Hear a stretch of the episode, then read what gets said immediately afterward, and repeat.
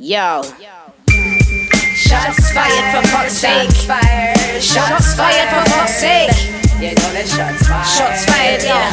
You know that shots fired. Shots fired, yeah. Shots fired for fuck's sake. Shots fired for fuck's sake. You know that shots fired. Shots fired, yeah. You know that shots fired. Shots fired, yeah.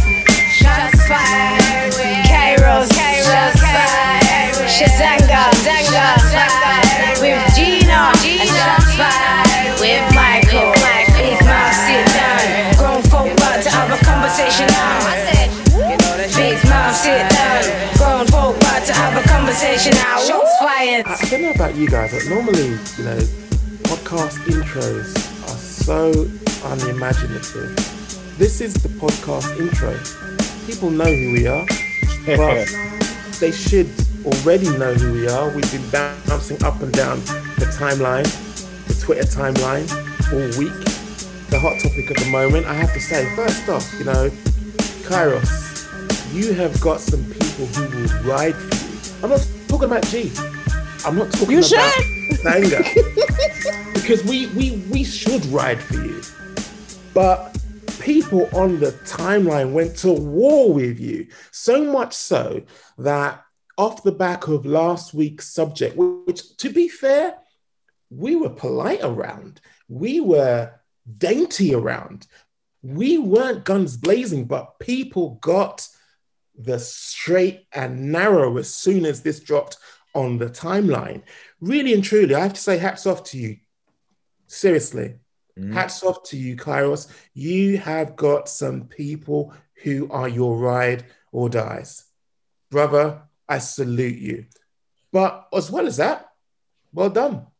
Well done for keeping your cool, your calm, your reserve, and your collected self because it could have went north. Now, the, obviously, the person that we're talking about is no longer in the Twitter sphere. We're talking about Alex Scafidi.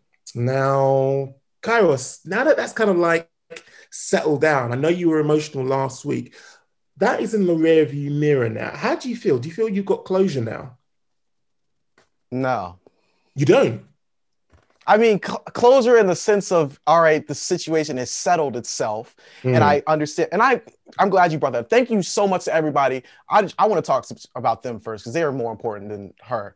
Thank you, especially to the women. The women showed out more than everybody. The women deserve the props first. I'm a, I'm scared to start shouting out names because I'm gonna like forget names. But y'all, I love y'all so much. Y'all the greatest. Like y'all showed out. Y'all were the tacticians. Even though I shot y'all in the foot and like was messing up stuff that y'all are trying to do and like ruined it. I love y'all so much. Y'all are the greatest. Like you need somebody to, fight somebody. You need somebody to like. I'll be there. Call me. I'm a. I'm a catch a plane. I will help y'all out no matter what. So, I, thoroughly grateful for that. But to answer your question, man, no, because she took the path that cowards take. You can't do the things that she d- has done and stand for the things that she's stood for and the way that she's done them, been about them, and gone about them.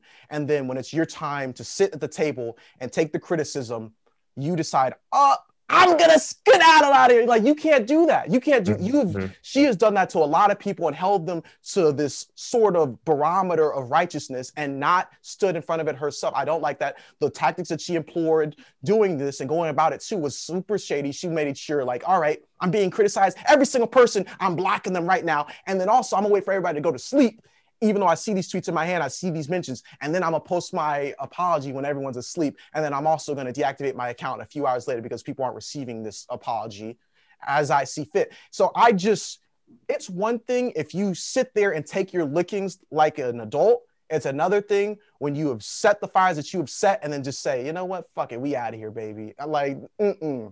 I, I got no respect for that. That's why I'm saying that I didn't get the closure that I wanted because I wanted the closure of a person who has done the things that they have done to stand there and now receive the things that they have put out there in the universe. Because Yeah. I'm not I'm not confused about this. I know that there are a lot of people who had access to grind against her outside of what was going on with our situation. And they had to grind it right then and there because now they had cause and reason.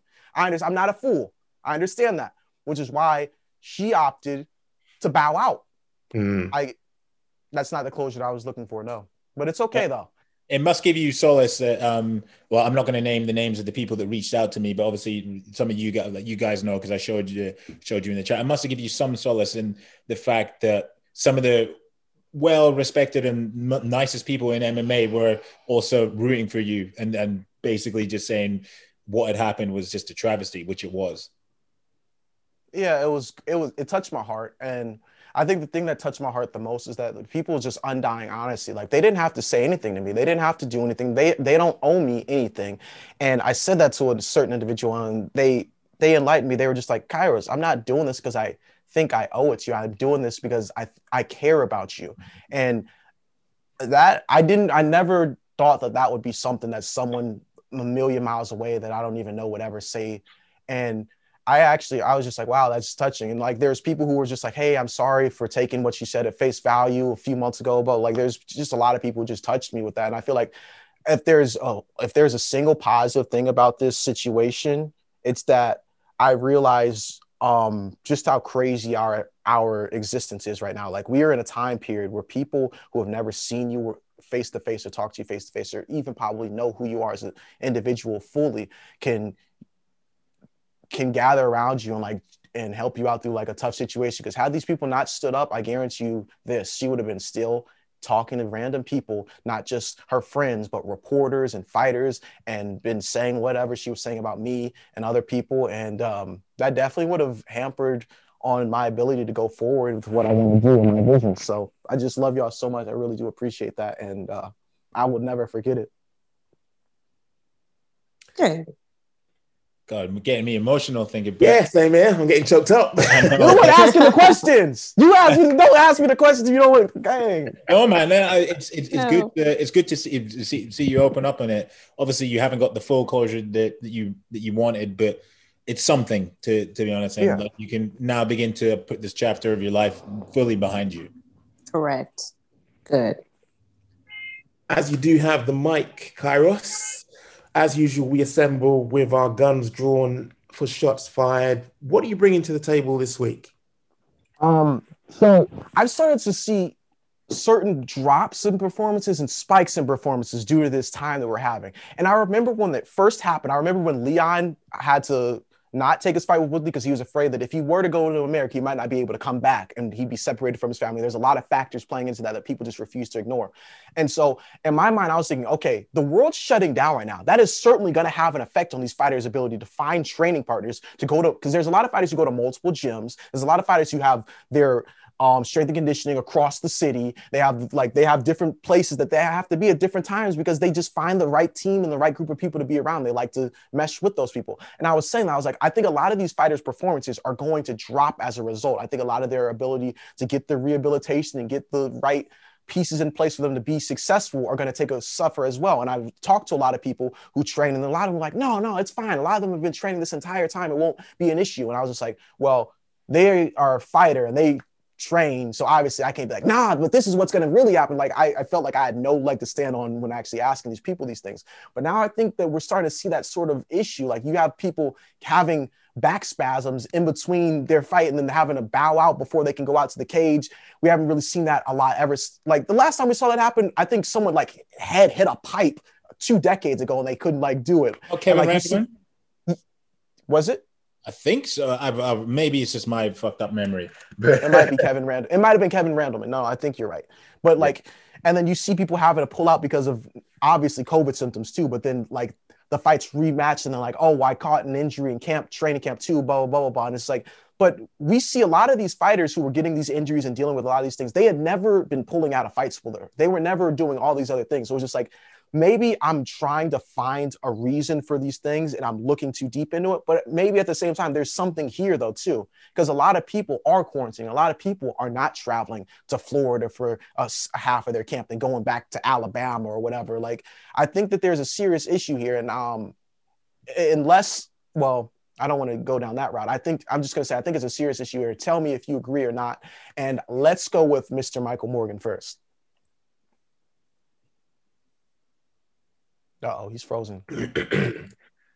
Yeah, and uh, at that point, my uh, internet decides to freeze. Yeah, well, you know, just just just to, re- just to re- repeat back to me what you just said in terms of like the, the last question because my internet, I like I say, I Yeah. lost you at the end there. Sorry, I was talking too much. My question, simple and plain, is do you think COVID is affecting the performance of these athletes in a negative way?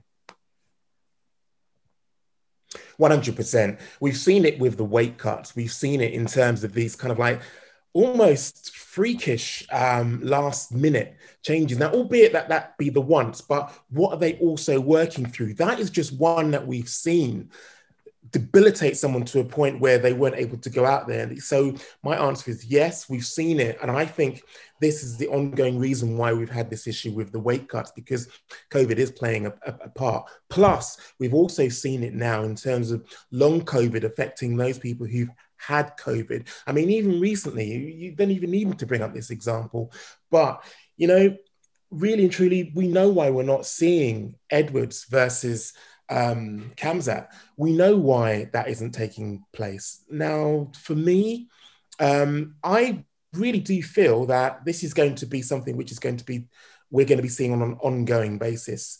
And it's, you know, high time we kind of like, I know it's an old cliche. I know it's something that we keep saying, or I keep saying, we're in the middle of a pandemic. What do we expect? So, yes, is the short answer. I do think that is a reason. Yeah, man, and the COVID's even affecting the salmon. You know, it's even affecting this. Like, it's even affecting the salmon. Even the salmon are holding excess water, 11 and a half pounds or what have you. Like, yeah, This as Mike said, man, I mean, while we're here, what did people make of that weight cut? Like the 11 and a half, like, or the It was horrendous. Two weight classes. Yeah, yeah, he missed the non-title limit for a lightweight bout. That's When he brought up salmon, I was like, "Is it in your motherfucking pocket? What do you mean? Like, what are you talking about? like, what you mean salmon? I eat salmon. I don't say that I tip the scales afterwards, but yeah. I thought maybe he put it in his pocket or some shit. But no, Yeah. I think. Go ahead. No, it's just, I'm just thinking of somebody literally putting a salmon in their pocket before any. I I just didn't understand the explanation. I figured, you know. yeah, but I, I think we are seeing the effects of uh of fighters not being able to to freely move and, and, and to freely train. And some fighters have uh they, they've talking about it. They're saying, "Oh well, my training camp isn't what it's used to. I've been training in my garage or whatever." Some have had success, some haven't. And uh, to go off my, Mike's point, yeah, there's still going to be a pandemic, and yes, there's vaccines going on in the world right now, but COVID's here to stay, and people are going to have long-term COVID effects, and there's going to be fighters who are still dealing with these long-term COVID effects, but will still fight because they need the paycheck. And I think subsequently their performance is going, or uh, performances, sorry, are going to suffer as a result of that. Here's Yeah. my question, since you guys understand um, weight cutting more than me. Um, I was I spoke to this person who who trains with a lot of high high level people. They aren't a professional fighter, but they're a wrestler, and they told me that when fighters get food poisoning, it's almost a lot easier for them to lose weight. Is that true or is that false? Were they like BS to me or like that's why I don't want to put Oh, their no, name up. bro. You, I don't want to get crass here, but if you never had the runs before, like uh, That's what I'm saying. Like I, I would assume it'd be easier to lose weight because you easy, yeah, but but don't, but you you feel horrible for it. So it's Yeah. yeah. No, Okay, I, but- I, I would disagree. I'd say it's harder to lose weight because one of the things that, or the, the two times that I've had food poisoning, the doctor um, over the phone was say was, say, was saying the immediate thing that you have to do is flush it out of your system. You have bacteria in your body, and that is why your body is behaving in the way that it's doing. The way to do it is to get as much water as you can in your body so that it Ooh. flushes it out. So obviously with water being in your body that adds to your weight. So I would say no, definitely difficult in order to cut weight if you're if you got food poisoning. Also dealing with the illness, right? Yeah, Um, exactly. I mean, and throwing up and yeah, doing what else in between? Nah, it's it's not a nice thing to Yeah, Ah, Okay. exactly. They bugging. Question- They lying. Question question for y'all before I give my piece on Kairos' segment. Do y'all work out? yeah, I was working Okay. out in the park today. Exactly. And Yeah, I went notice for a Chisanga. yesterday, yesterday evening. Exactly. I work out too, and I prefer to work out in a gym. And for, Yeah. I like to work out like Monday through Thursday in a gym consistently. Now, since COVID, I have not been doing that. You know what I'm saying? And if you Mhm. heard correctly, Chisanga just said his black ass was just working out in the parking lot. You know what I'm saying? Like we li- we live in a time where like regular folks like me, you, Mike, and Kairos can't even go to the gym. Don't forget, y'all. Right behind me is a speed bag and a heavy bag because Yeah. I can't go to the gym. I'm not a professional athlete. Can you imagine being a professional athlete and you can't go to the gym? Yeah. and you have to cut weight. You have to devise a plan to beat an opponent that is on your professional level. And that means flying partners out that fight similarly to your opponent. Do you think that's happening during COVID right now? no. No. Or with great No. difficulty. With great Thank you. Thank you. And matter of fact, um, Max Holloway is training via Zoom. You know what I Yeah, mean? And, a, and a lot of people are doing that. When I thought about getting a personal trainer in here because I have the equipment now, people were like, you might have to set up Zoom and hit pad. I was like, what? Like Zoom and a trainer, Nah. bitch. Hey, I'll just do some push-ups right here. I'm okay. Um, you better behave, Kitty. He's already acting up, y'all. Um, he's looking at me. Get out. Um, but yeah, so I'm thinking if me, I can't go to the gym. Chisanga's in the parking lot doing squats, and we just at home getting fat. Can you imagine a professional athlete? Of course, COVID is affecting is affecting them, and not only that, COVID is making them sick. You're going to have long haulers. You're going to have fights canceled because of COVID, and then behind the scenes, behind the scenes, excuse me, I'm getting a phone call. And then behind the scenes, people can't go to the gym. And if you notice too, Kevin Gastelum built the gym in, in his garage. I Right, saw it embedded. Molly McCann built a gym. And mind you, they're used to like high tech facilities, putting stuff together, probably like everyone else from Amazon, I wish, and, and just collecting stuff from Facebook Market. And it's just, we're all in this grind together. So I most definitely mm. think professional athletes cannot train and fly out sparring partners during a global pandemic. And we're seeing it in the cage. Definitely. Yeah. Yes. Yeah. Well, the, the only way they could do it is if they fly somebody out and like have them isolate for like 10 days, undergo a series of tests. But who's going to do that during that during that hassle? Do you know, it's it's too much. Yeah. and it's expensive. You're paying for their time. So flying them out so far in advance, no, that's that's cheddar. No one can oh, afford that. You you got to have a big bag for that, man. And Yeah. speaking of big bags, right? Speaking of big bags, I'm gonna take that. I'm gonna take That segue. Seg- no, no, no, no, no. Respect to that segue. okay, so I, I- and I think it's quite uh, pertinent and quite fitting that I actually bring up this topic because I was uh, in fire. I was on Fire Island at the time when this this madness happened. Obviously, everybody knows I'm referring to Otman Azaitar's. Uh, what's a, what's a, what's a nice way I, I, I can put it? Uh, breaking of the rules. Okay, we'll just say breaking of the COVID protocols. When apparently he met with somebody outside the bubble, and this person was shimmying across balconies to to deliver some sort of bag. We don't know what was in this bag. This this mystic bag. It's it's, it, this bag is going to go do- down in MMA folklore now.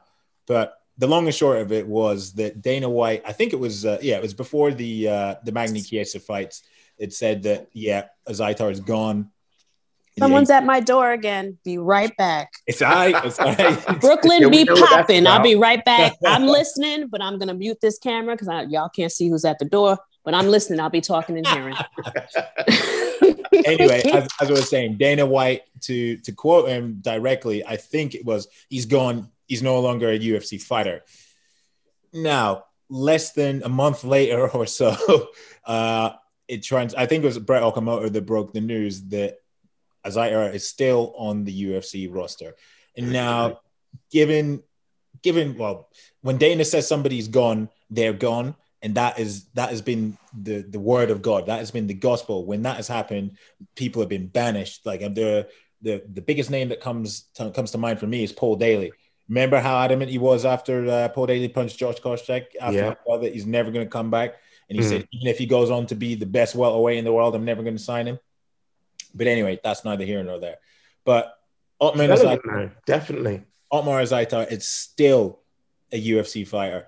Now, I think um, his manager Ali Abdelaziz, we all know that he's got some some sway uh, with the UFC. Some sway, I say. Uh, I think his uh, his his, his, his his yeah his omnipotent presence over the roster and the, the matches matchups could be made had something to do with this. But also, um, and this was some good reporting from the the main man, Kareem Zidane. Uh, Kareem surmised that uh, what's his name? Ottoman. I, I, keep getting confused with Abu. Ottoman's relationship with King Mohammed VI of uh, Morocco also had something to do with uh, Ottoman uh, staying staying on the UFC roster, and the fact that he's the mo- one of the most promising fighters in from the Middle East, uh, North African region. I think the acronym for that is MENA, M E N A. But anyway, before we uh, get delve deep into the details of this, what were your initial reactions to the news that Ottman was still on the roster? Ottman is still getting the bag on the roster, and I'm going to go to Kairos first. I was thinking uh, Ali must have Dana White's nudes and threatening to release. Oh my god, that's what like, was in got, the bag.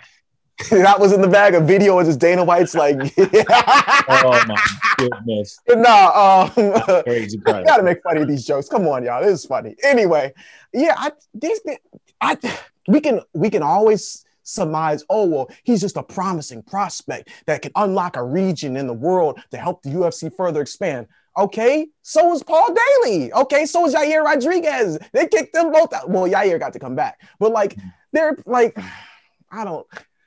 And I think Ali, as much as people want to hate him, he has a foothold and there's a reason for it. Whatever it is, he it's that he he has control. Mm-hmm. I think it's as simple a fact as this. There's an old adage in life it ain't who you know, it's who knows you. Ali has a stranglehold on the UFC because of how many fighters that he brings to the table and fighters of note. Plus, I think superb reporting from um, Kareem Zidane. Again, it ain't who you know, it's who knows you. Royalty is involved in this man's life. Of course, that has sway. Of course, that has pull. And that's what it boils down to sway and pull. Yeah, and I think uh, I can't remember which one of the brothers it was, but when they were having difficulties getting a visa to get into America, the the king had a pulled a few connections, and then mm. lo and behold, was granted a visa. Mm.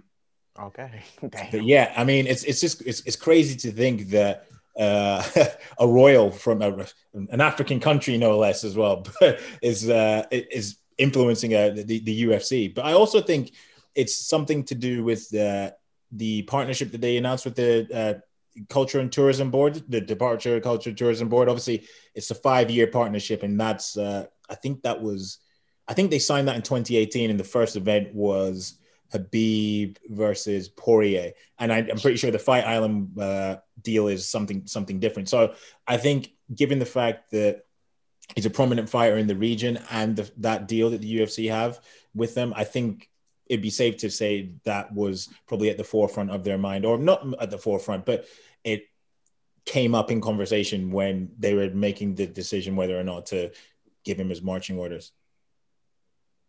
Gee, what's um, your I'm back, y'all. Okay, but I was listening the whole time. I think he's an asset to the UFC. And I think if you bring money to this organization, they fly you out to get, you know, COVID treated. You know, they bail you out of jail. They they bring you back, even though people like Paul Daley was not brought back. You know, we still don't know what was in that bag. It could have been drugs. It could have been who knows, but it doesn't matter because he's an asset and he's coming back. Paul Daley lost his temper. He punched someone after the um, the bell. It was disgusting, but I I do think at some point he could have been brought back if he pu- issued an apology. But yeah. if you're not bringing this organization money, they're not breaking their neck for you and they're not going to bend any rules for you. And this guy, let me tell you, he's got a her from what I've heard, I've heard allegations that he has been involved in domestic violence, that he's quite like involved in like criminal activity where he comes from. And once again, I'm going to say alleged. This is stuff that people have been telling me in my DMs. I, I have not I don't know him, so I want to put that out there. But I have heard that he's a like a cruddy guy eh, where he lives and he has all types of ties to criminals and whatnot. And I also heard, well, not heard, I've seen it with my own eyes. He's got dynamite in both hands. He's a knockout artist. Okay. He has power in his left and right hands. And even in his UFC debut, and I believe in his last fight, he knocked out his opponent. So he's an action fighter. He's got ties to Abu Dhabi. He's got ties to Kings. And then on top of that, he's a fan favorite. And then the UFC loves scoundrels. They love men that beat women. They love men. They love that little edge of like he's a bad boy. Look, you know what I'm saying? Like they vouch for those types. So I think he fits in perfectly with the UFC, and he's an asset to them. So of course they're going to bend the rules and bring him back. But I want to know what's in the bag. That's it. I mean, that's the one of the greatest MMA. I keep hearing cocaine and peds and women. I even heard abroad. I heard they snuck abroad in the bag. You well, know? actually, I've actually got uh, Ali Abdelaziz's tweet uh, up because obviously he tweeted after the new after Okamoto revealed that he's still on the roster, and I'll, I'll bring it up he- here. He said, "Very grateful uh, to, and I'm assuming Dana White, and humbled by this decision. There are others I want to thank. They know who they are, and we appreciate them very much, and that this." was done way above my pay grade. So I think that basically tells you everything that you need to know that King Mohammed, this, uh, yeah, it's a six, uh, maybe had some sort of influence over this decision. hmm Yeah, well, good for him. I'm glad he's in a position where he can get a second chance. Many others were not given that. Yeah. And I don't like his background if it's true, but they're just allegations. But I do like his fighting style. So if they bring him back and he performs the way that he does, I, as a fan that enjoys violence, will enjoy what the show. to be We'll fair, um, like you say, G, they are allegations. There are no Exactly. um, concrete evidence around this. And just like you, I, I I'm looking forward to seeing him do work. And um, really and truly, uh, we're getting that opportunity now. So let's not knock. Exactly. Yeah. Exactly. Yeah, That's of course. Oh, I'm, I'm, I'm, I'm excited by, by the fact that, that he's still on the roster, but it's just Me intriguing. too. It's just intriguing uh, the U-turn because obviously w- when such similar deci- when similar decisions have been made in the past, that that is it. It's etched in stone. It's never, Yeah. it's never, it's never Correct. changing. the UFC aren't going to perform any U-turn or, or what have you. But it is what it is. To be honest, as as you said, if you like, it's as Mike said, it's not who you know, it's who knows you. And um, if they want to go for bat bat to you, bat to you, bat for you, sorry, they will do so. Mm. Yeah. And that's kind of the way of the world. Like we bash the UFC a lot, but what job doesn't have favorites, favoritism, Yeah. Oh, treats Oh, the at the person with the at? I mean, it happens that I think probably at all our jobs. The star employee gets the the perks. He leaves early. He does this, you know, the kiss mm-hmm. ass. So, you know, we bash the UFC a lot, or I say a lot of slick shit, but it ain't no different from any organization or any job. Sometimes, you know. No, that's true. Yeah. I think I'm up, fellas. Right. Yeah, Yeah. indeed you are. All right, here we go. So, I want to discuss emotional promotions. And what that means is that when an MMA organization gets behind a fighter's storyline or maybe a tragedy that has happened to them, and they try to get the fans to emotionally connect to that storyline and to that particular fighter. And I have three examples to get y'all thinking about what I'm talking about. The most recent example that I can think of, of course, is the Black History debacle with Michael Chandler. Okay. that was the UFC's way of getting us to get into Black History Month by showcasing white parents around Black history. But they did try to get us to get, they did try to get us to feel that heartfelt moment for that kid. And some people did, and I did too, but I just was like, what does this have to do with Black History Month? You know what I mean? I would have preferred if they did that when Chandler is a co main or a main event. That would have been perfect. I'd have been like, this is cute, but it's not to celebrate our history. And they they try to promote this so much on the show. Second example, the death of Walt Harris's daughter caused a uh, on UFC on ESPN. We had a fight against Overeem and Walt Harris. The UFC, the entire broadcast was about rallying behind Walt Harris. They even discussed like pertinent information about her death, and they got us emotionally involved, and we already were. But here's the problem: Overeem kicked his ass, and we were not able to get that feel good story that they were trying to push on us. So we connected with Walt, our hearts broke, but we didn't get the fairy tale ending. I thought that was also a debacle, but I'm just one person. It's my opinion. Last example even Bellator does this shit.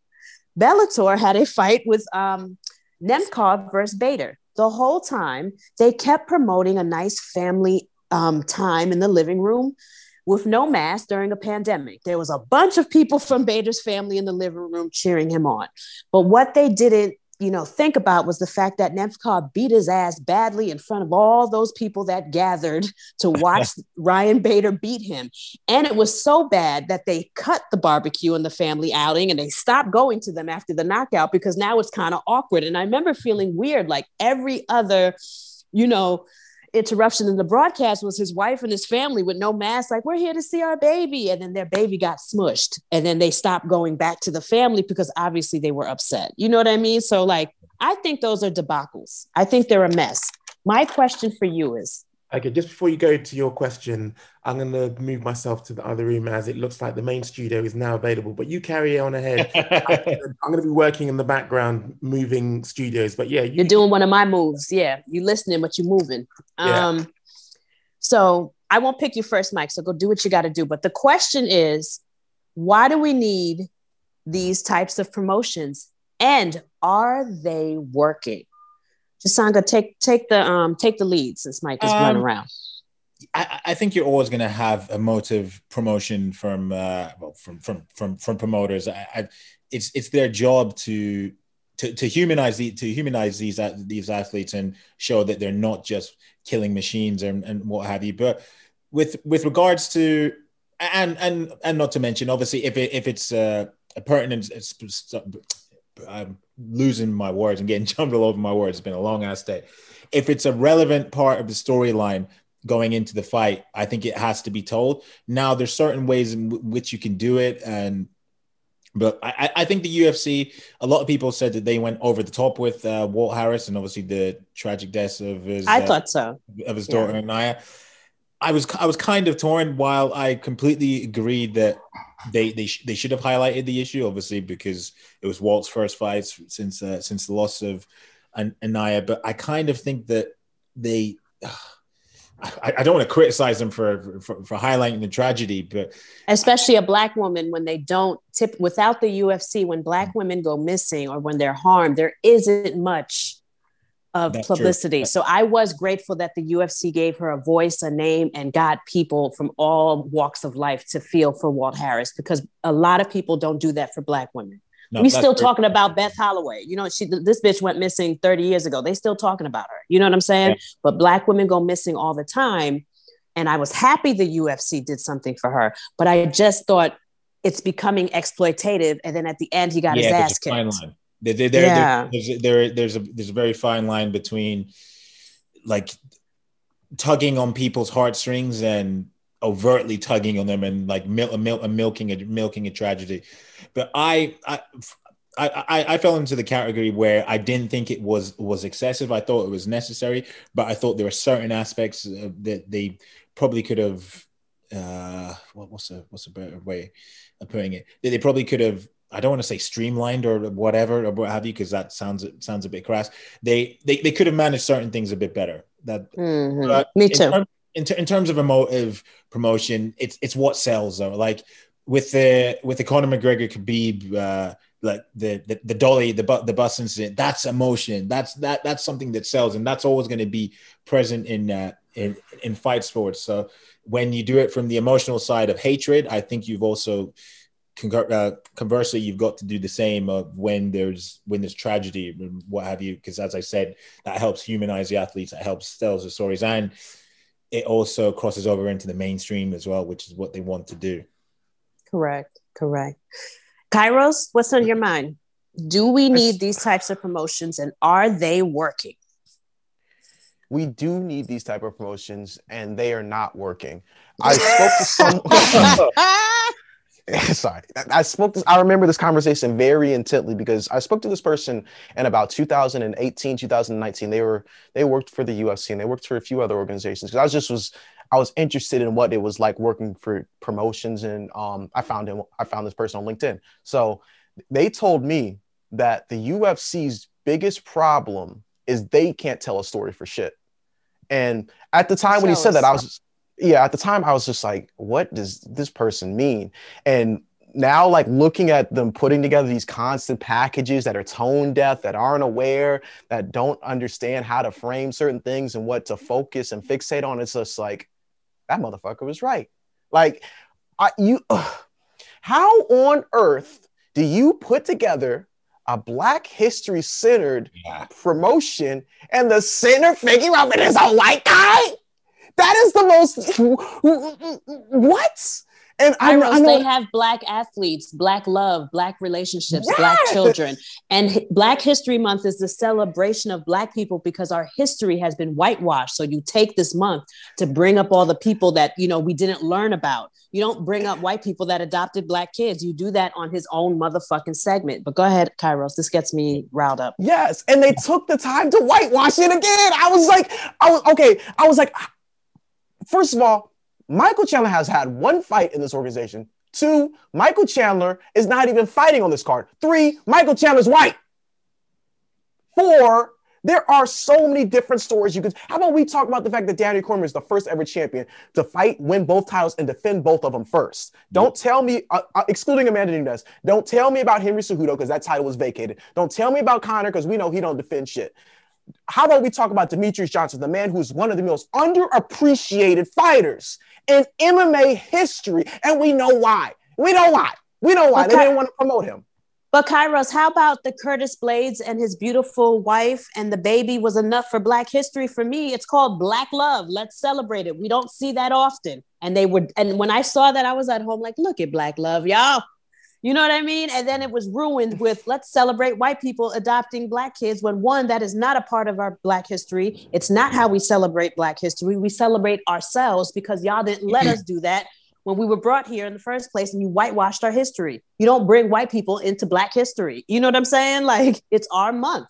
It'd be Do that shit when he's co-maining when he's co-maining a fight or he's a main event fighter, Michael Chandler.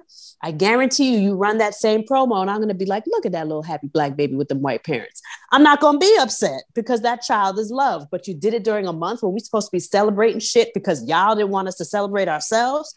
Fuck you. Get out of Yeah, here. That I mean, I, I, I, I'm not gonna lie. I, I was fast asleep when this whole this whole thing had happened. Like I, even out. sit still. I I I, I, rock. I, I tapped out pretty early, but um, I think it was Andreas's Hale, Hale's tweet that uh, came to my attention, like uh, the the thread that you yeah he put out. And at first I thought because when I woke up, I thought at first I thought I read it in a daze, but lo and behold, no. Um, they made Michael Chandler and Brie Chandler's adoption of uh, I think the son's called Hap is his, his name. I think I think that's his name. Uh, That name sound problematic already. His name is Hap. anyway, the fuck he could have here. been given that beforehand. I don't know. I don't know. But Oh yeah, okay.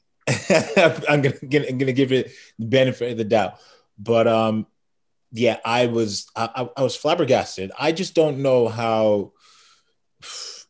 I'm, I'm I'm I'm trying to say this in like the the most res- Chisanga, do we need this shit? This No, is no, what you no, see how we No, we- no, upset. we- you see how black people just do we need this? need it.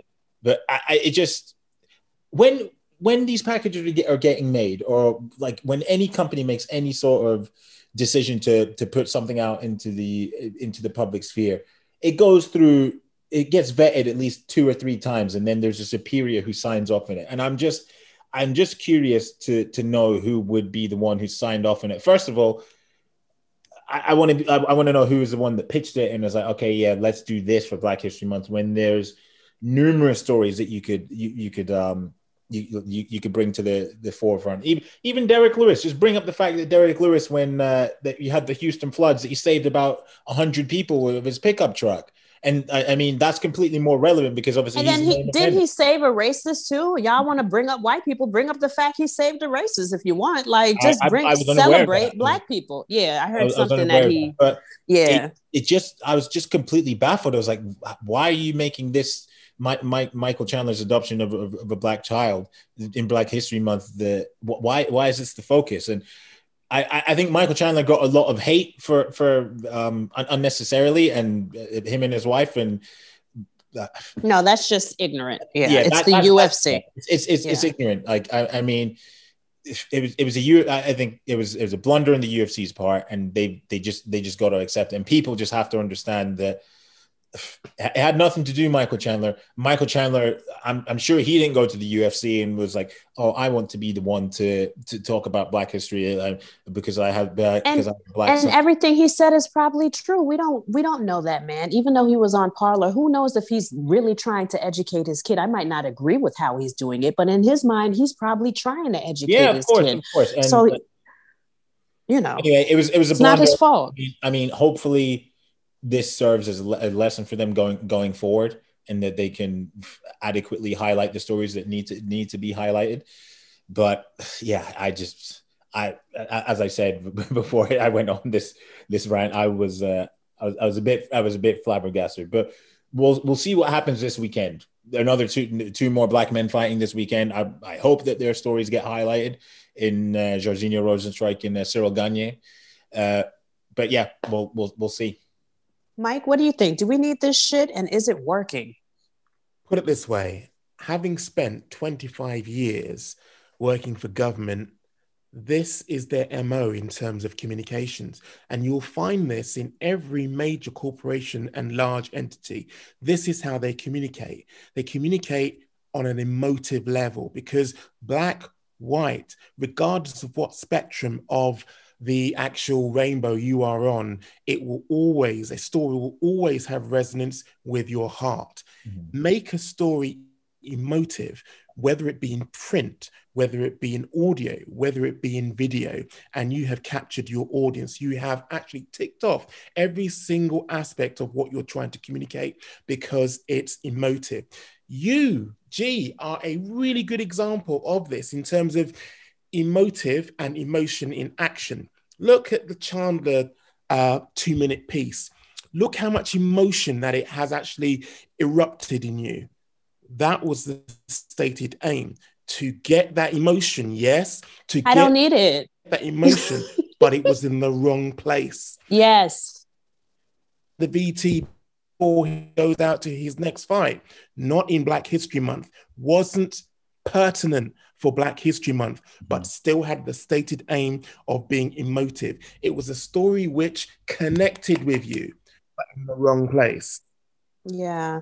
What I good point, Michael. And I do agree with you. Like it did bring out an emotion, but that's why I asked, do we need this shit? Because I watch fights to watch the violence and, and to kick it with y'all on Twitter. I don't need somebody reminding me that, you know, my history has been blackwashed, you know, whitewashed on the UFC and I'm annoyed. So that's why I'm like, do we need this? But one more last question before I pass the mic. Y'all watch other sports? does the NBA do stuff like this, or is the UFC just trash with promoting? Like, like do other organizations drop the ball with emotional promotions? Like, does the NBA like do they promote something wrong and the fans be like, "Oh my god!"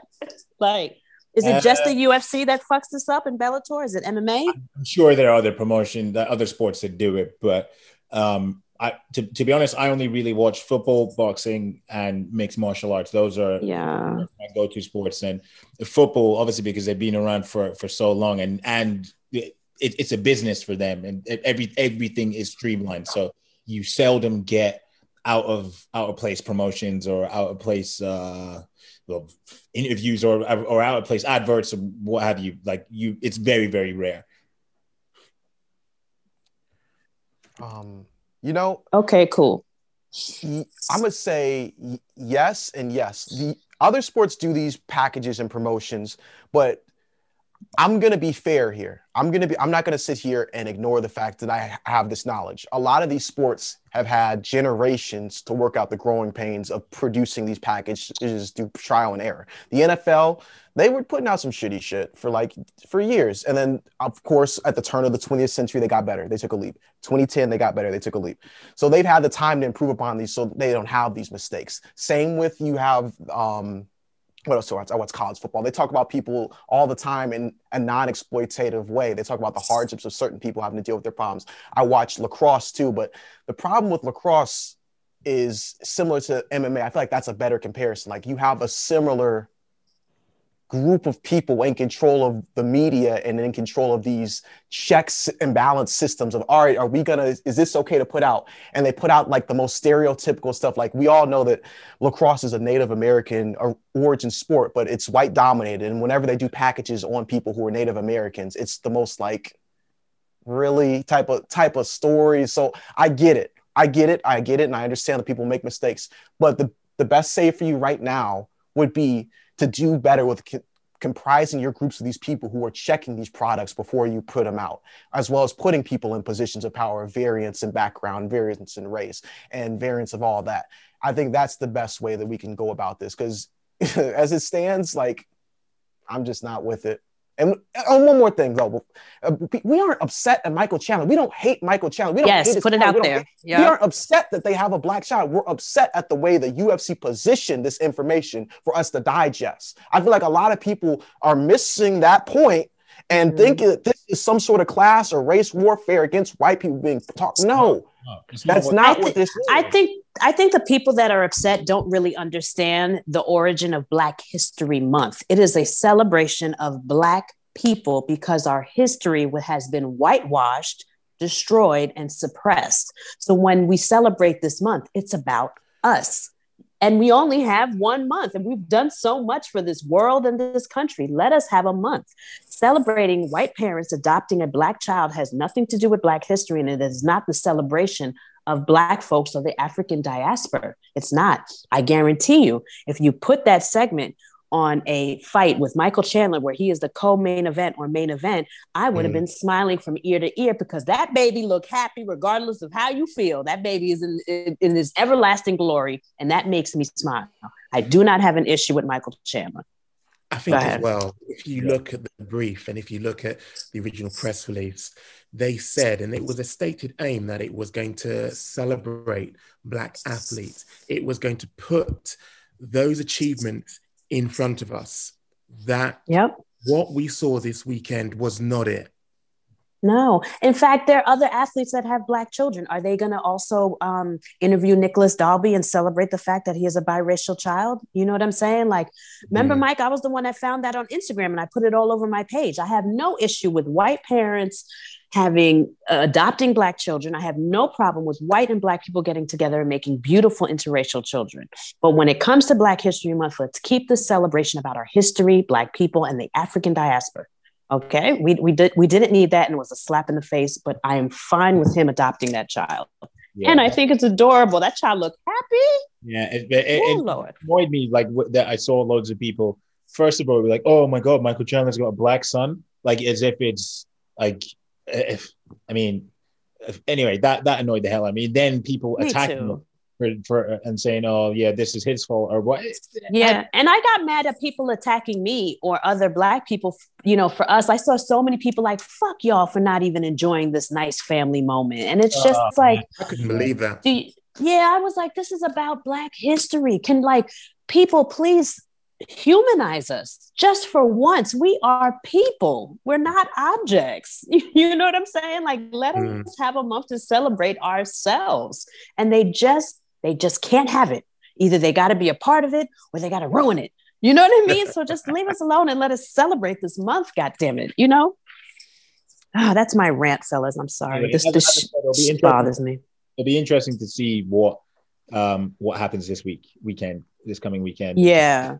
And don't forget, there's other white fighters with black children. So don't be surprised if maybe they push it down our throats again. I don't trust this company the way they paraded Ah, Trump. Nicolas Dalby has a black child. Is that coming up next? I don't think so. I don't think so. But I'm Uh, shook. especially, especially after this, um, after the the backlash to to the uh, to the two minute Chandler piece, I I don't anticipate that happening. It'll be interesting to see to see what happens. To be honest, Yeah.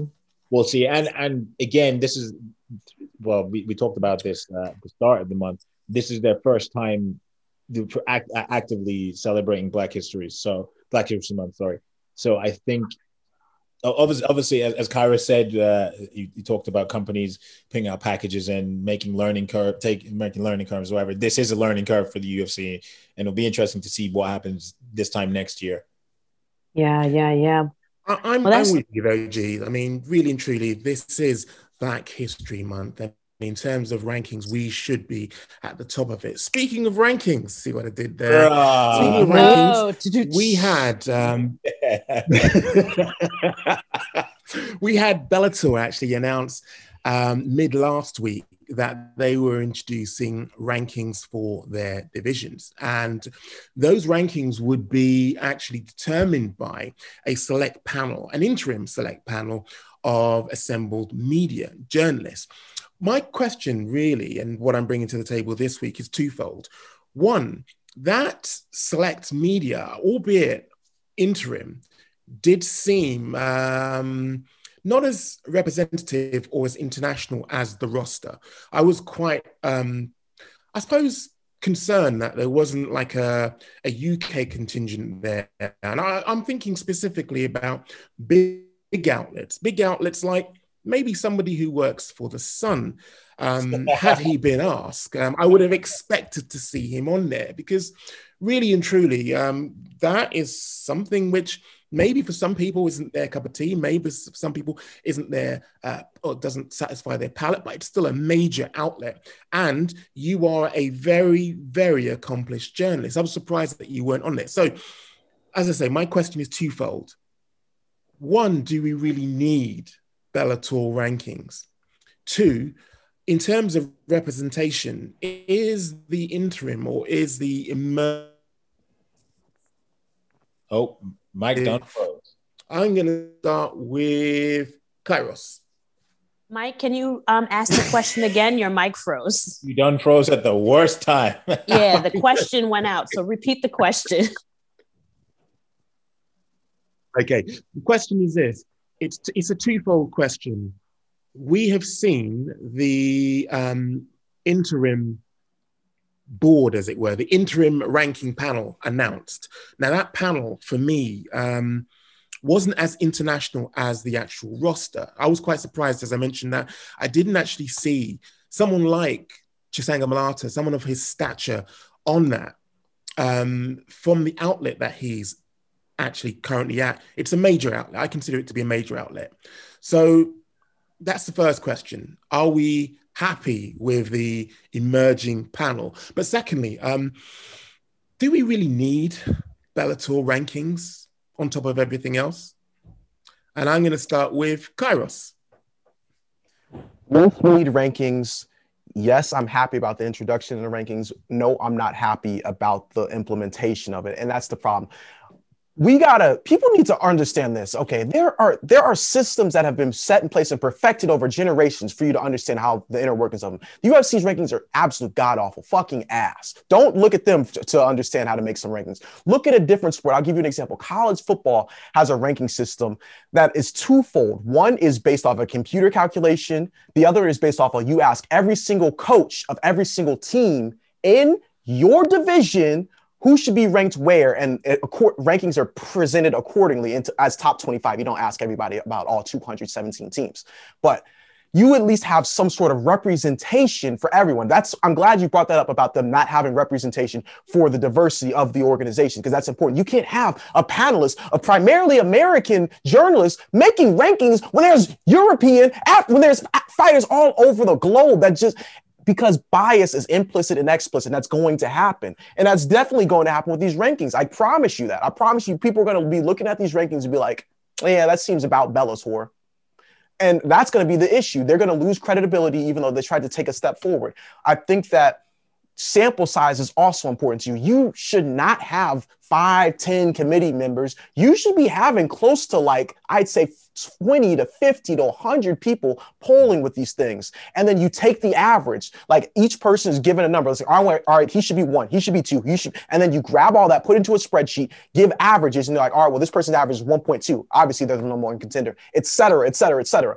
I don't understand why people think that five people on earth have all the right answers or 10 people. No, it's a collective mind space, collective mind graph, and that's sort of what people need to start catering rankings to. But that's not going to happen for mixed martial arts because they just want to do things so differently because they think that they're so different from everybody else. And that's just not the case. Get it together.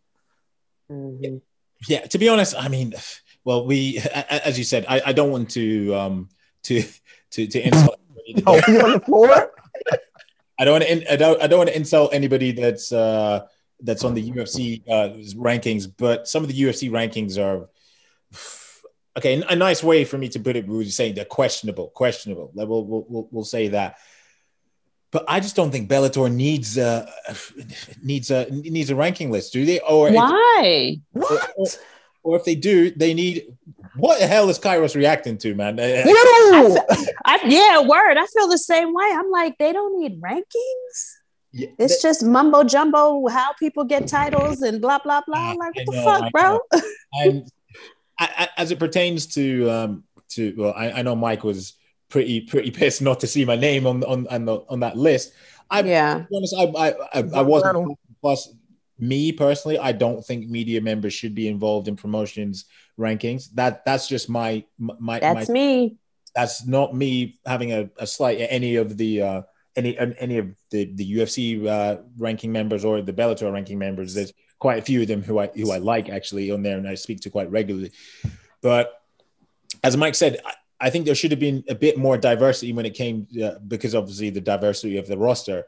Uh, I've got the rankings in front of me right now, and I can only see three international. Three out of fifteen people are international. So you have Rodrigo del uh, Campo from Claro Sports, hmm Okay. Kyo from the South China Morning Post, and then you have Igor Lazarin from TASS Russia, and then the rest are all from North American outlets. So It's a yeah, lot of MMA junkie too. A lot. Yeah, there's there's two. So you got Nolan King and John Morgan. Shout out to Mhm. and yeah, then the rest are all all North uh, North American outlets. So it's yeah, look, look, I, I have no qualms with it, but as as Mike said and as Kairos uh, piggybacked on as well, you do need some diversity given how diverse your your roster is, and I don't necessarily think one European Russian based person is, is is enough given how many European athletes athletes there are. I mean, Nicely. think how many Euro- European athletes they have just in the UK and uh, the, uh, Ireland alone. Yeah. Having one having one person representing, you know, the Asian community as well is absurd. There, there there's more than one. Just you know, like there's there's Koreans, Chinese, MMA. There's a, and we just have one.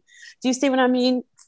For me, my thing is this: we need rankings. We need structure. This is an MMA organization. People are gunning for the title, just like they're gunning for it in the UFC. We need titles. I mean, excuse me, we need rankings. I'm fine with this. Here's where I have an issue it's not diverse enough. I agree with Kairos. It should be more people. I'm also with Chisanga. Why the fuck is MMA media doing this? We are to be unbiased and just report the facts and what's going on in media and call out things maybe that aren't right. That's like we're working on doing that right now. Why are they involved with rankings? I went and covered a media event for the WOCAST, right? I took a picture with Thiago Santos. Some fucking security person came over to me and was like, You can't do that, you media. I can't even take a picture with somebody. Mhm. And now you're telling me I can have um, say on rankings? Do you? I mean, there is going to be so much room for error and bias. Of I course, think. And then there's right, and there's not enough diversity. And my and my lastly, the issue that I have with this is that why would you kind of do this in a way that the UFC does it? The UFC rankings are problematic, and I feel like they're almost like emulating it, or just they're you know they're copying this somewhat with a twist of Bellator in it. Mm-hmm. D- Come up with your own way to do it and try to surpass the UFC, make Bellator look better than the UFC, than to come up with this. And I'm again, I'm with Kairos. More people on it, more collective minds, less media on it. And I think there's more, I think there's just so much room for error here.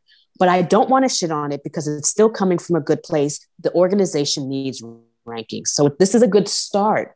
It's okay to start something and it's not right. It's not perfect. You don't get it right the first time. So let them figure it out and yada, yada, yada. So I don't want to shit on it because they need it but let them figure it out. Let the errors come. Let the let let the rankings look a little fucked up, and now they gotta make changes. You know?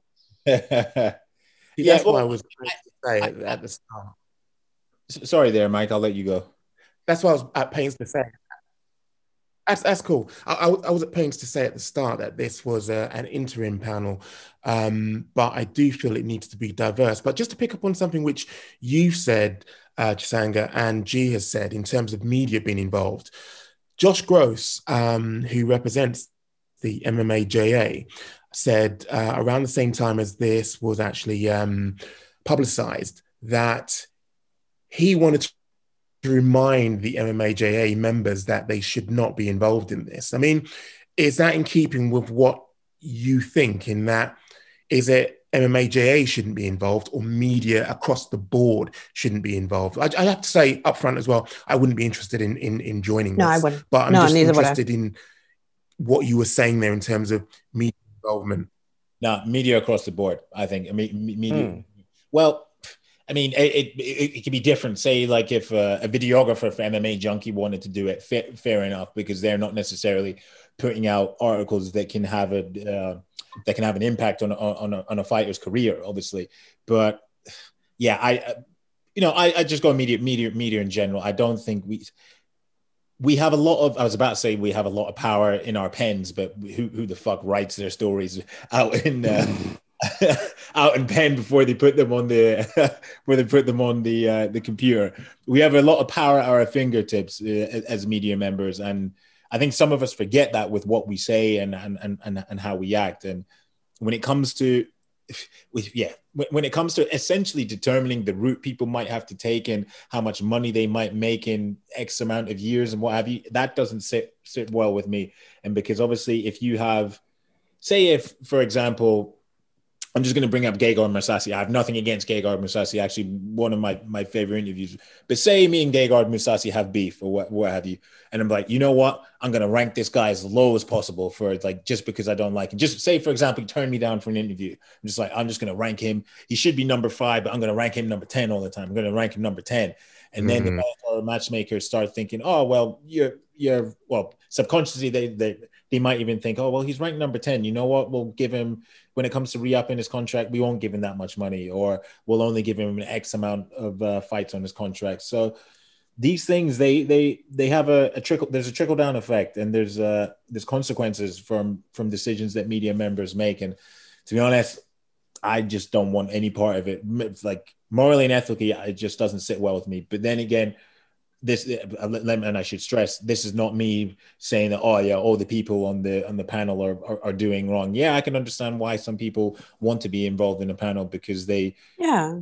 they, they, they, they truly enjoy the sport and they think that what they're they're doing is going to have a positive impact and i wholeheartedly believe everybody on that list thinks that way but for me i just don't i i don't think media members should be involved in promotions uh on, ongoings whatsoever I think there's a way to work around that though, regarding bias as well as you trying to be punitive about people not helping you further your career as a journalist. I mm. think that the larger the sample sizes, the better it will be for them. That's why if you had 100 people making these rankings, okay, you could throw that fucking 10 out there if you want to. 99 mm. other people gave them two. like that 10 ain't doing shit. Also, I think mm. another issue is this people want to act like bias isn't real. It is, it's very real. Yeah. I'm a hater. I've hated on people. Like, and the fact of the matter is this, though.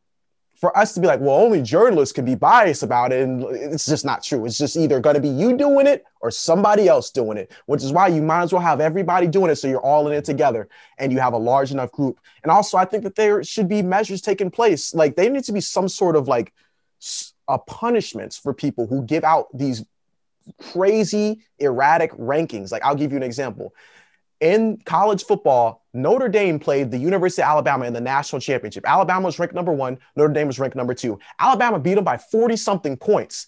The computer, the computer after the game had Notre Dame as number one still. And then they never used the computer again. That's the that's what needs to happen with the sport. You have these rankings, you have it said, well, this person beat this person. Yeah, but I still put them underneath them, even though they got destroyed. All right, you're done with the rankings. We'll get somebody else to put switch you in. We'll put in uh, Kairos for you. We'll put in G for you. So, like this, people are making it seem like it's impossible. It's not impossible. People have done it. People are doing it, and people will continue to do it. It's just you having the foresight to see what works and then going about it that way, versus you just saying, all right, we'll take that, that, and then we'll throw our little twist in. It's like, no, motherfucker, there's a proven format to do it. Just follow other people's. Mm. Mm, agreed. speaking of college football we got to talk about that guy getting his ass handed to him his name Spencer, uh, I can't remember. You got he's in Oklahoma though. oh my goodness! You're talking about that clip of the two dudes that were um they had MMA training and Yeah. two bullies stepped to them and they just wrecked college shop. yeah With of course Cowboy boots on. Let me tell you something, y'all. Let me let me just put in my law enforcement, you know, tidbits in this. I love that video. But let me tell you, let me tell you, those kids are in trouble. You know what I mean? Like if those people that they beat up want to file a report, sue, arrest them, it will happen. Yeah, You know, when when you defend yourself, you got to like pull back. You can't kind of lay on a dude and just beat the shit out of him in a library in, in, in the bathroom. So I worry about the consequences of that video, but I love that. You don't know how many times I've arrested the the winner of a fight, even though he didn't start it. Because mm. like, well, his eye fell out. I have to take you to jail now. You know what I'm saying? Like you went too far. Wow. Like, Yeah. And apparently that's what happened to one of the guys that he yeah, fought. his eye, like he nearly lost his eye. He nearly lost his eye. So, as much as we celebrate this redemption bully video, them young men are in trouble and we don't see it behind the scenes, I'm sure. And I, I pray for them because I'm fine with what they did. I- Legally, it's a problem. Yeah. Always check the cauliflower, man. Always check the ears. You do you know what I mean? Facts. That's, Facts. that's a giveaway. But Do you I know? they've been fucking with him for a minute. Though. I don't think that was the first fucking No, no. situation. Oh, of Actually, it looked like it was. No, he had a multiple. bloody nose before he threw the little short um, punches. He he was touching his nose, and then I think he looked at his friend like, "Which one you want?" Because like they already, we didn't see the part where where he had a Yeah. bloody nose. yeah, of course, of course, hundred percent. So I mean, You like, see, whilst you're on this, Steve, I'm, I'm kind of interested. What is reasonable force then? Because really, Your truly, eye can't fall it out. Mike. started. What's that? Your eye Oh, can't fall out. out. Okay. Do you know I worked with some police officers that went to the strip club, got drunk, and they got into a fight, and a police officer beat someone so bad his eye fell out. And it's an actual charge. It's called maiming. It means like you've hurt someone so bad you've maimed them. They no longer work for the police department, and they might have done time. Like it's Wow. it's true. Yeah, you can't. Self defense is not beating the shit out of somebody, and they're just like, well, they started it, and that person's dead on the floor or their eye is missing. Like there is a point of you have to pull back, and it's like pulling that back means once the threat is over, you're good. Yeah. So once they hit the ground and they was like, we getting fucked up, they were supposed to back up. yeah, I think so. The ground and But they- pound was too much. But there wasn't a point in that video where you could have really pulled back from what I could see because it was an ongoing tussle and struggle. So that's what I'm asking you. In Ah. that video, when did they pull back? Nah, there was a After you take them to the there was a ground and He- he- and you show your dominance and you're you have to step back. Yeah. he had like double underhooks, man, and there was a point. Yeah, th- ground and pound. The had a dude mount- was like, he had a mount- he had a he had a, he had a back him. mount, didn't he? He had a back mount. Yeah. Like a He had a lot. Like I I mean, I'm telling you, I love that video. They in trouble. But yeah, don't, don't get me wrong. Like uh, the, the, guy was acting, don't laugh. the, the guy was acting like an absolute absolute dick. Like you could tell he thinks that he's the um. ah, well, I, I'm trying to think of it. If, if, I think of a term that you guys are understanding. He, he thinks he's the dog's bollocks. Mike obviously knows what the what what what that's saying. He thinks he's the shit. Basically, oh yeah, I play for Oklahoma State. Blah blah blah. I'm the That ass got waxed. and that he, he thought uh, he, he saw a smaller looking guy and he thought you know what? Let me just pick on these guys blah blah blah. I'm a football player. Nothing's gonna happen to me. I'll be able to take this guy. I bench 300 pounds bro. But well that bench press ain't do shit for you in that situation That's the first person to call the police. I you don't know how many times I responded to a call. And I wasn't even like put- uniform cop for long, and I can tell the story over and I, my career was mostly in narcotics, plain clothes. But I can't tell you how many times I showed up to a club, and then somebody's laid out on the floor. You wake them up. What happened? He punched me in the face, and then you go talk to the dude that punched him in the face. Oh, he grabbed my girlfriend's ass. But guess who has to go to jail because you broke his nose? yeah Oh, the guy who the guy who was protecting his woman you know what i'm saying so it's like for the listeners and, and the three of you if you have to protect yourself keep in the back of your mind. Don't make sure the eye don't fall out. Make sure you're not rear naked choking them even you know and they're tapping. I, I even think i saw the guy tap. Because let me tell you if they're not going to be held criminally um, responsible for this they're going to sue the fuck out of them. Yeah.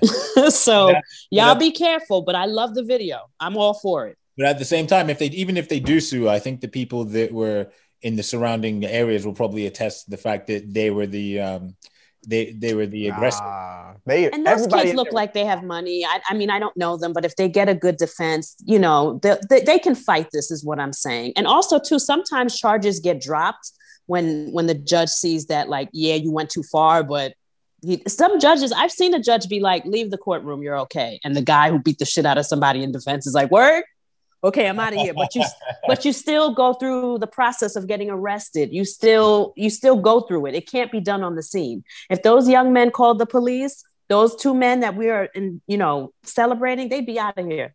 They'd be in the back of it. I'd be like, sorry guys, I loved your work, but I gotta lock you up. and oh man, like, and I saw in the comments people were like, "Oh, Chase Hooper beat the shit out of that guy." like, I was just, I went with Ben Askren. Yeah. yeah. It was beautiful work though. Like some of those takedowns, the mount, Jesus. you know, and then just the confidence he had. My man said, Word, which one you want?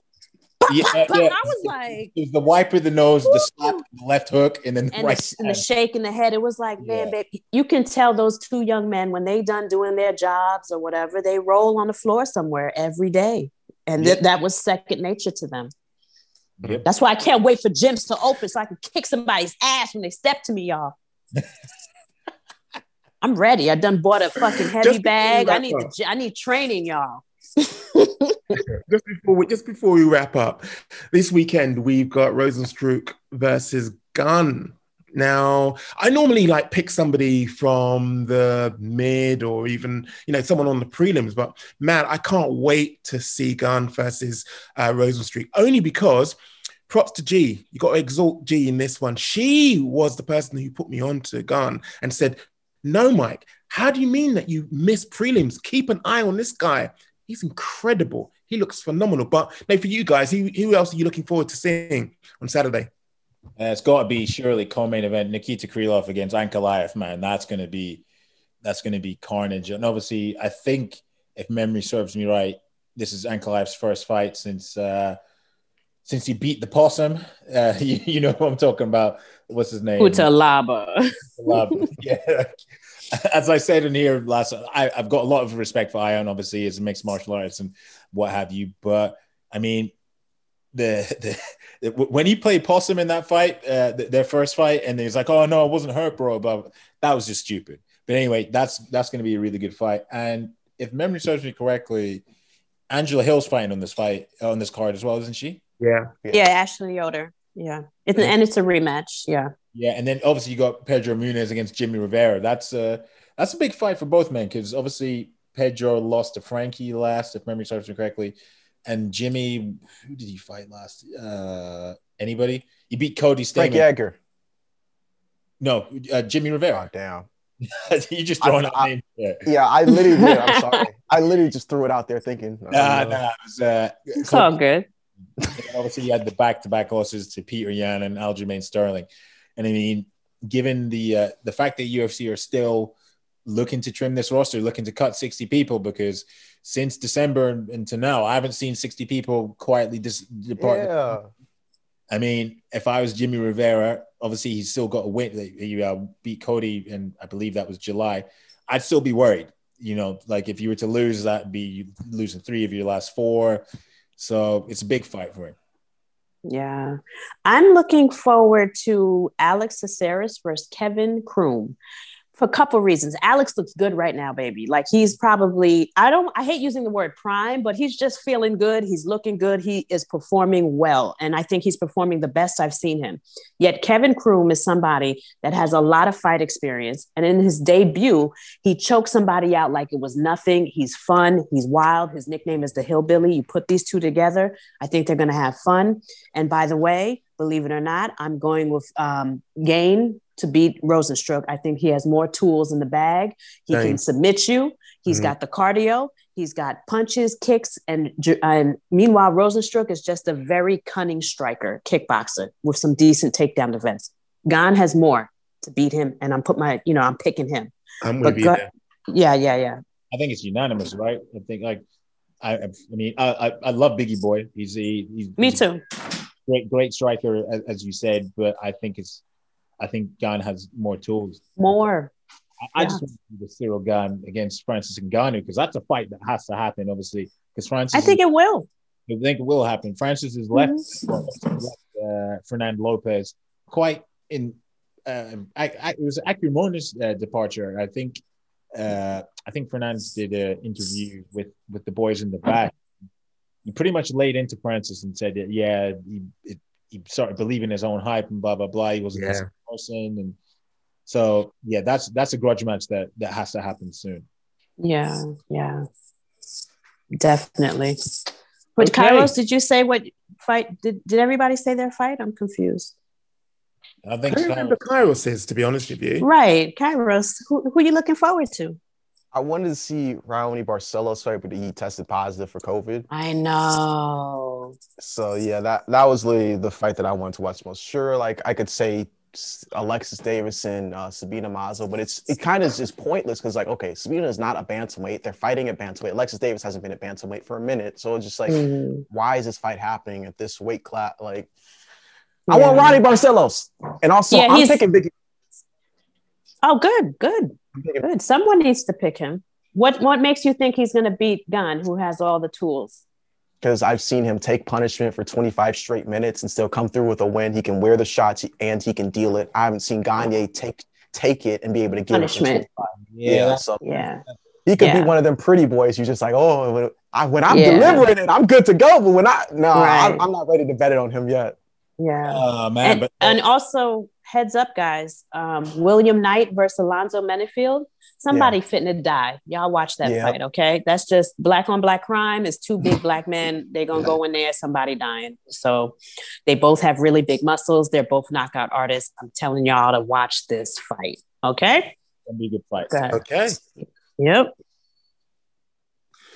So that was the last thing on the docket. Until Saturday. And yep, Who's going to close out the show? Who's gonna close it? Uh, Shots fired, shots fired, shots fired. Shot fired, shots fired, shots Uh. fired. Gina, Kairos, and Michael Chisanga. We out. Shut you up.